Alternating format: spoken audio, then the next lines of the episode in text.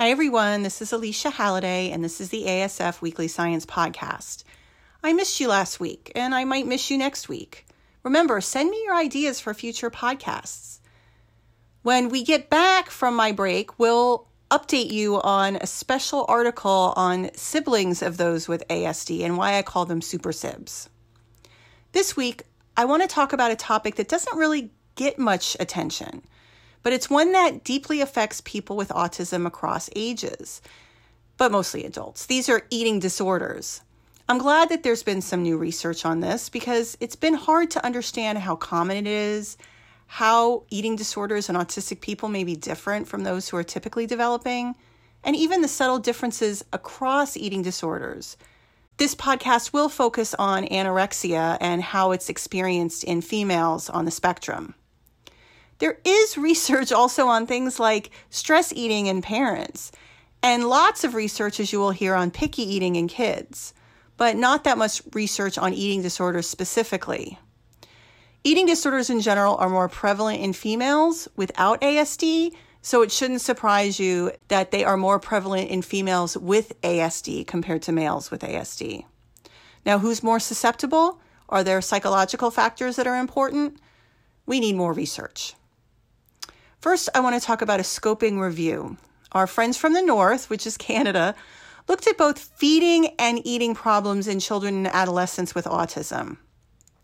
Adults were not included in this review, so most of the literature was focused around feeding issues. Feeding issues are things like picky eating and food avoidance, and we all know this is common in autistic youth. I do want to point out that things like restricting food intake and preoccupation with body shape and weight, that's an eating disorder. And 10 to 30% of people on the spectrum, mostly females, met criteria for an eating disorder. And the rest of them, 40%, didn't meet criteria for the eating disorder, but were just below cutoff. Now, this is summaries from different studies. Why? Are there shared genetic underpinnings? Does it have to do with cognitive inflexibility around food and eating? Are there specific autism traits that influence restrictive eating, like sensory issues? Is it anorexia or something different? And how can we help people with eating issues, both with and without autism, to be frank? Stay tuned, I'm going to focus on that later. But first, this scoping review that, like most of the research, ended up focusing on feeding issues. That's because in the scoping review, there were 90% of articles having to do with feeding issues and 10% had to do with eating disorders. That's what the research has been focused on. So that's what ended up in the review. Doesn't mean that 90% of people's problems are feeding. It means that 90% of the published research is on feeding. I'll talk about what some of the new studies around eating disorders say. But this scoping review did reinforce the idea that most of the literature is on feeding issues, not eating issues of those 90% of the feeding issues of the, that literature, 86% had to do with selective intake, which means things like eating only white foods or problems with texture. These issues were five times more likely in autistic individuals compared to other neurodevelopmental disorders like ADHD, and 15 times more likely compared to people who are neurotypical. Now, do these feeding problems get better over time? Sometimes they do, but just like all autism outcomes, it seems, there's different trajectories. So some of these feeding issues stay stable, some improve, some get worse. Food textures are the primary reason for food refusal in kids. And kids and adolescents with autism also have issues with food presentation. In this case, there's a refusal to eat unless food is arranged in a certain way. I mention these things because parents may not understand that this is common. They may feel alone or isolated because their child will not eat. It is common. You're not alone. They're related to sensory issues, not necessarily cognitive ability or adaptive functioning. In kids, they seem to happen all along the autism spectrum. Two studies did find a link between autism severity and food selectivity, but it could be that not all studies are looking at cognitive ability and adaptive functioning or autism severity. Let's talk about now what we know on eating disorders. Now, these are characterized by significantly low body weight, fear of weight gain, or persistent behavior that interferes with weight gain, and a disproportionate influence of weight and shape on self evaluation. And finally, a lack of recognition of their own weight. That's the APA definition. The numbers I gave of 10 to 30% of an eating disorder of people on the spectrum means that this is a huge problem. 10 to 30% of people with autism, mostly females, have an eating disorder. Now, what about the reverse? What about autistic traits in people without autism but with an eating disorder? The results seem to be mixed. These autistic traits are seen in those who are both experiencing an eating disorder and recovering from an eating disorder, particularly anorexia. But a meta analysis did see an increase in autistic traits just in females, because they only looked at females, with anorexia, but not a diagnosis of ASD. So, again, pulling the literature together, there does seem to be an increase in autistic traits. That's not to pathologize an autism trait, and it's not to say that people with autism traits should or should not receive different interventions for autism for eating disorder therapy, but I'll get to that in a minute.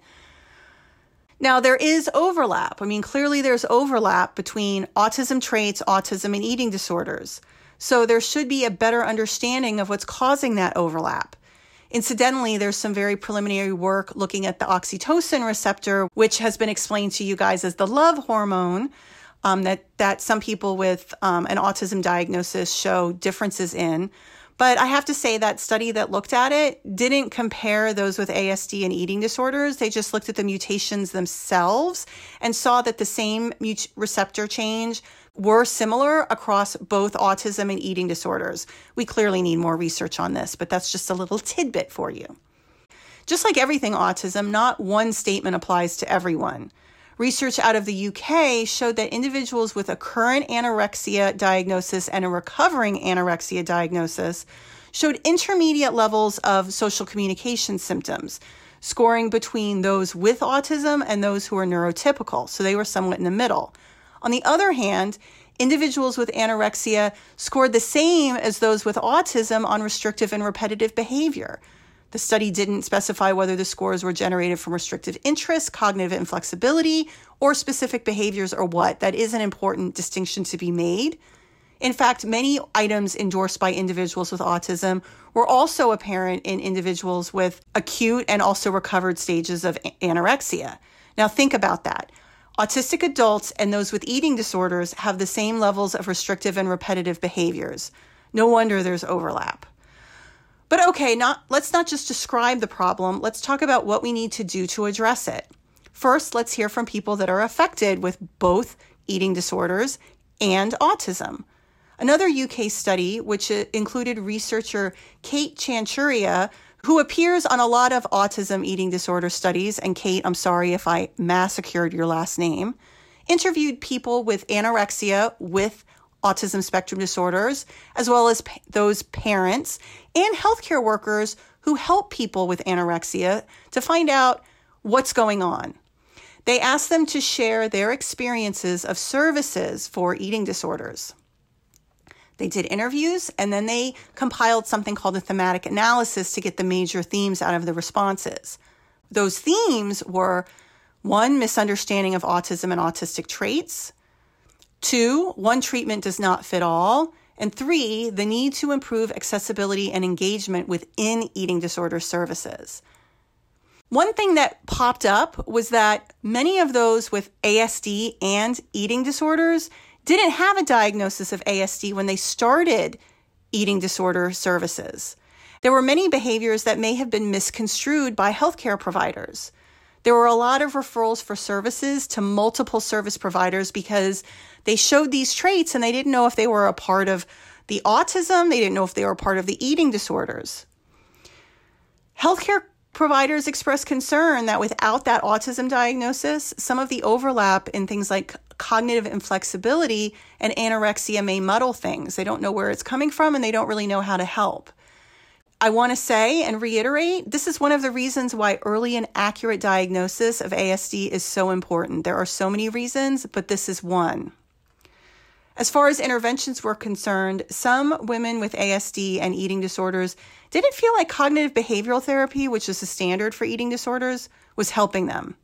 They didn't like group therapy and the social demands of group therapy. Again, better diagnosis may help identify those who benefit from different therapies. Again, better diagnosis of ASD might help better identify those who benefit from certain therapies. Some autistic women mentioned therapies that work for them. I'll note that, but I don't want to list them because those were anecdotal. The point is, one treatment does not work for everyone. I know that's shocking.